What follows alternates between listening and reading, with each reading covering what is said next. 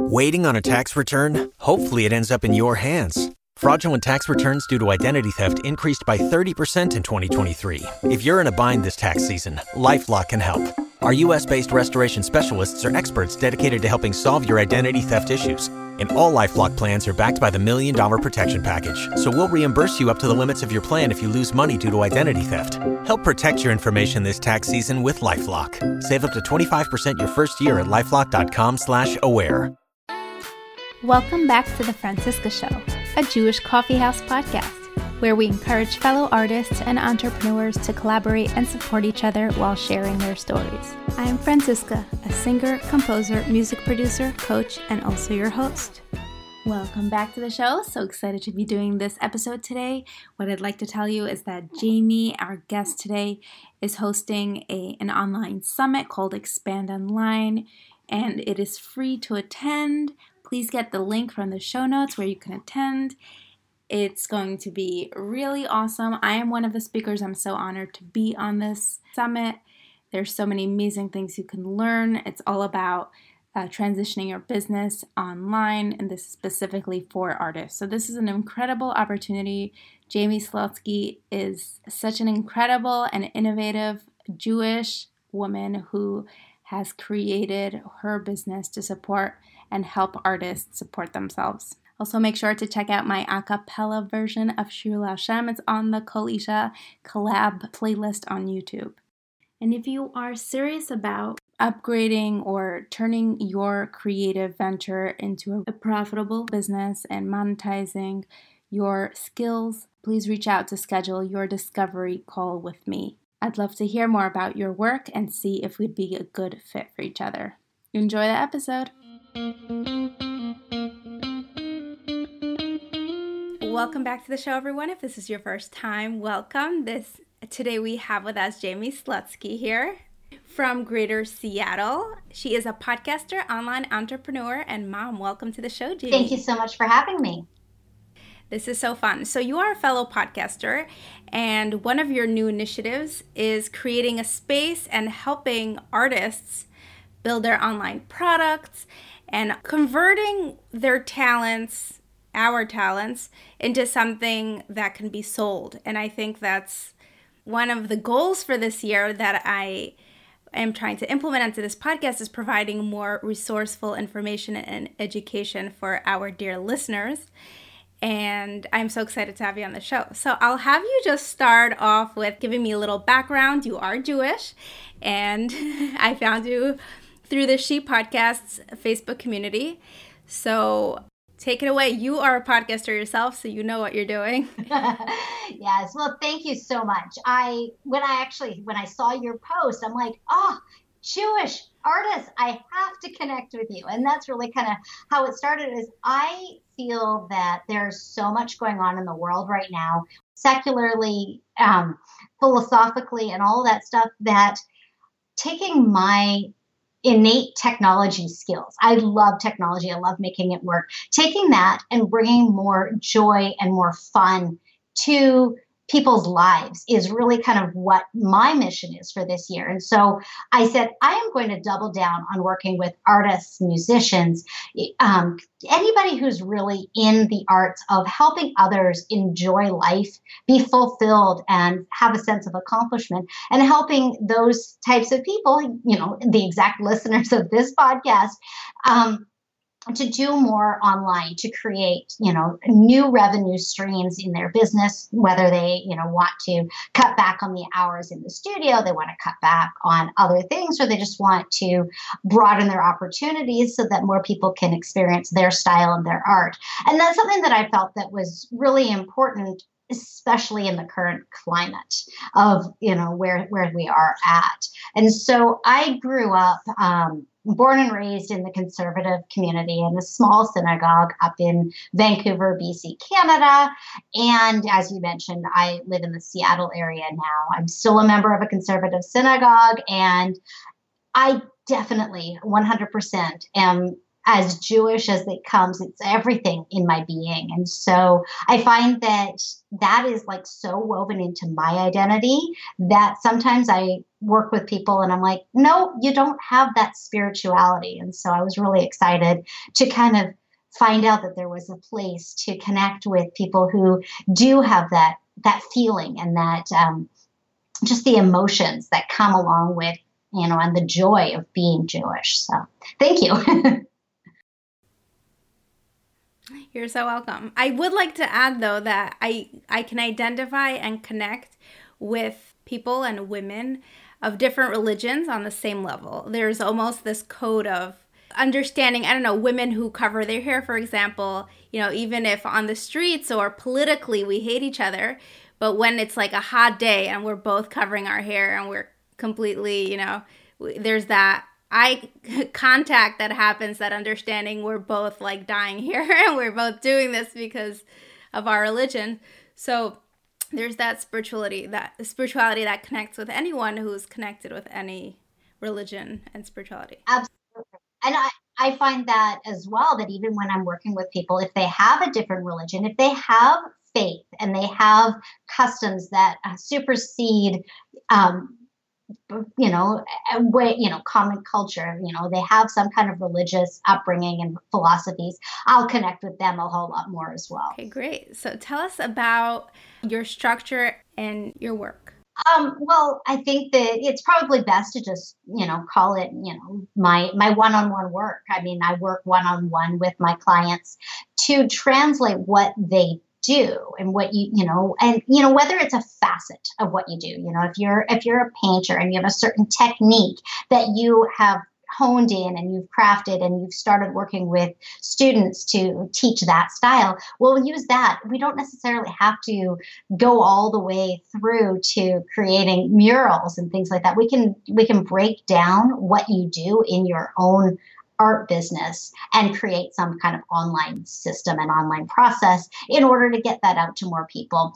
And i think that's really a lot of what i do is is look at the whole look at the artist look at what you're doing and, you know to bring in income offline and how can we translate that into something that you can do online? And i think that i mean that's kind of why my podcast is called expand online is because it's not about what you're doing. It's about taking what you're doing and doing more with it. And i think that you know, even with you, I mean, you've got your website, you've got the podcast, you've got other facets, you've got ways of people um, getting to hear your music and to purchase your music through online means. They don't have to come to a performance in order to purchase it. And it's that same kind of thing. Sometimes people just don't even know where to start, what systems to use, and all of that. And that's really kind of what my goal is: is to is to pull that apart and make it easier so that you know the the art can get out there. yeah, absolutely. Okay, so let's go through the major forms of arts that we have on the show and I think the women listening to this show are involved with. So I would break it down into vocal, dance or movement, film, slash photography. We haven't had so many photographers here, writers, and visual artists. I think that encompasses everything. We have had, you know, speakers slash writers also. Let's add them in. You know, we've had speakers. I mean, we have theater. So here are all our categories. Give us a few examples how you would work with the different artists. Okay, so an artist who, I mean, t- you know, let's let's start with a musician. You know, whether you play an instrument or you musician. Are... Sorry, I totally missed that one. that I put it all into vocal.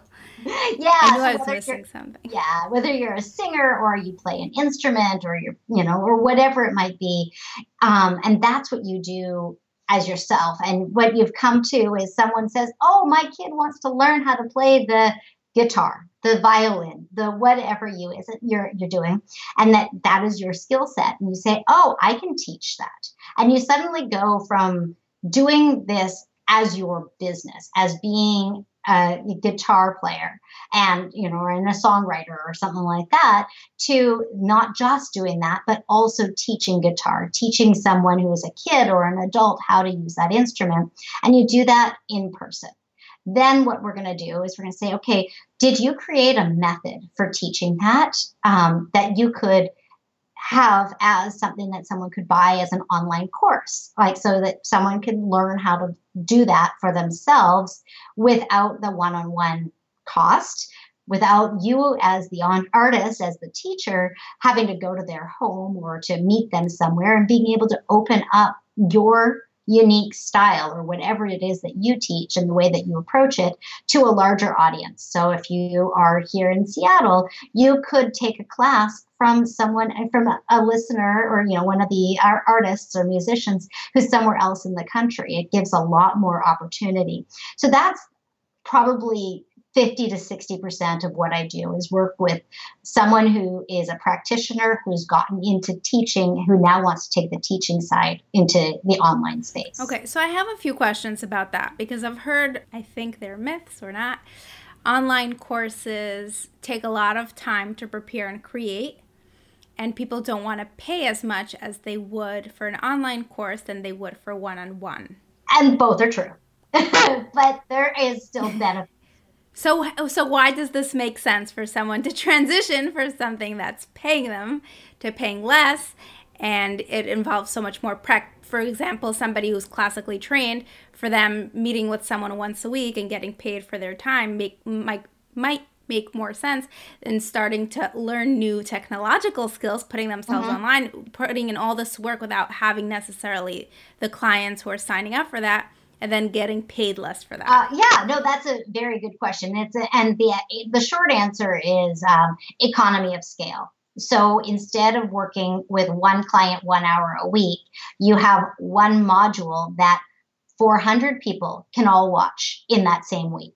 So instead of your, you know, you working with someone for three months and them paying you X amount, that's t- trading your time for money. If you could work with a lot more people because they are purchasing your online course, you're now in the one to many model where you can leverage the creation of the course once and be, have it available to as many students as want to take it. And one of the big things that I have found since I started working with artists is the biggest thing that art teachers and musicians um, want is to provide feedback, provide constructive criticism.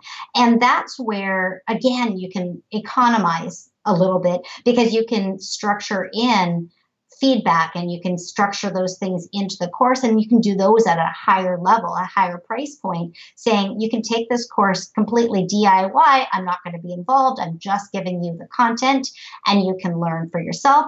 Or you can buy the course and you can have weekly check ins with me. Maybe they're 15 minute check ins. Maybe um, the way that I, you do it is you submit a video, an online, you know, as a student submits an online video, and the, uh, the artist, the professional, gives critique, whether it's via video, via text, you know, you know however it may be. So there is that. Um, that ability to give the critique and the feedback and to leverage that price point of okay now they're getting one-on-one time with me. So it's getting you closer to an in-person one-on-one activity price point wise but you can still do it faster. You know i mean it's a lot faster to watch five students videos and critique them than it is to go and spend five one hour sessions with each student and give them the critique on an each week basis.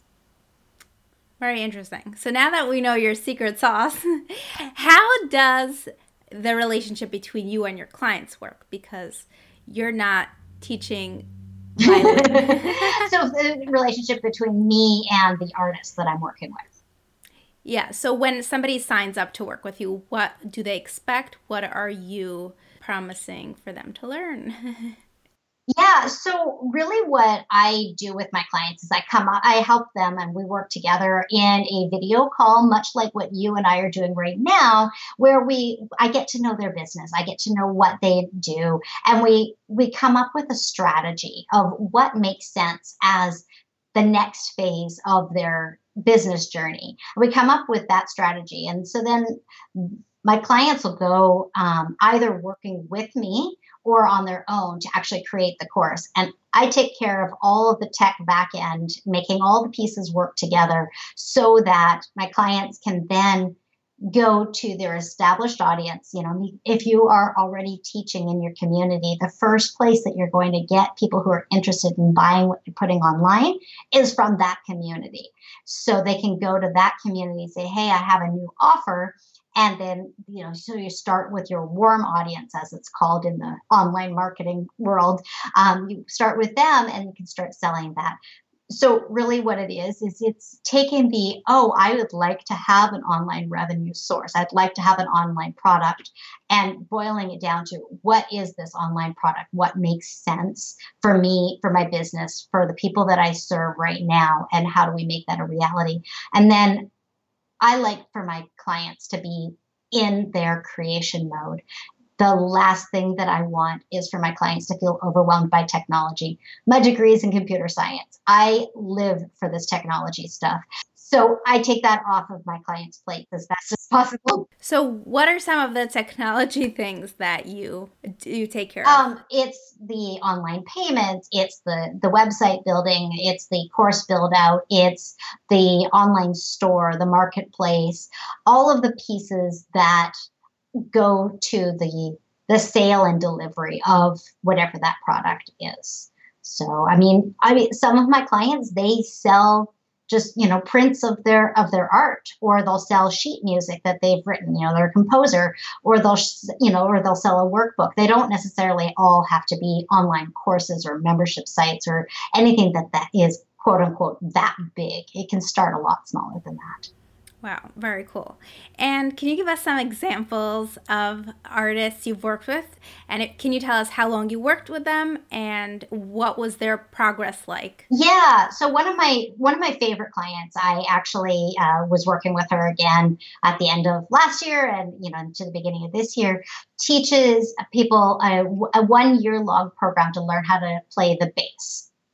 And so she, I helped her build out the course so that the content was able to be like, so that the information was given to her students on a timely manner, that the feedback requirements were provided at the timely manner so that she was able to process. So we kind of built out that whole that whole course um, structure together. And so she created all of her content. I haven't watched her videos, but I, you know, because that wasn't something I needed to do.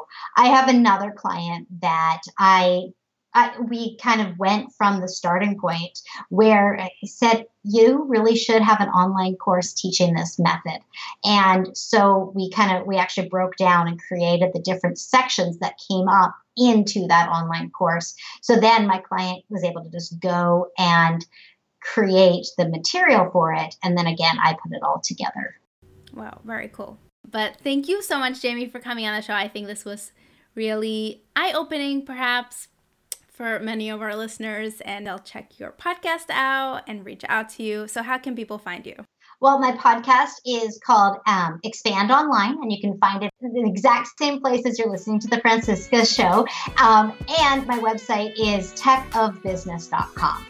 That's awesome. Thank you so much, Jaime. Thank you.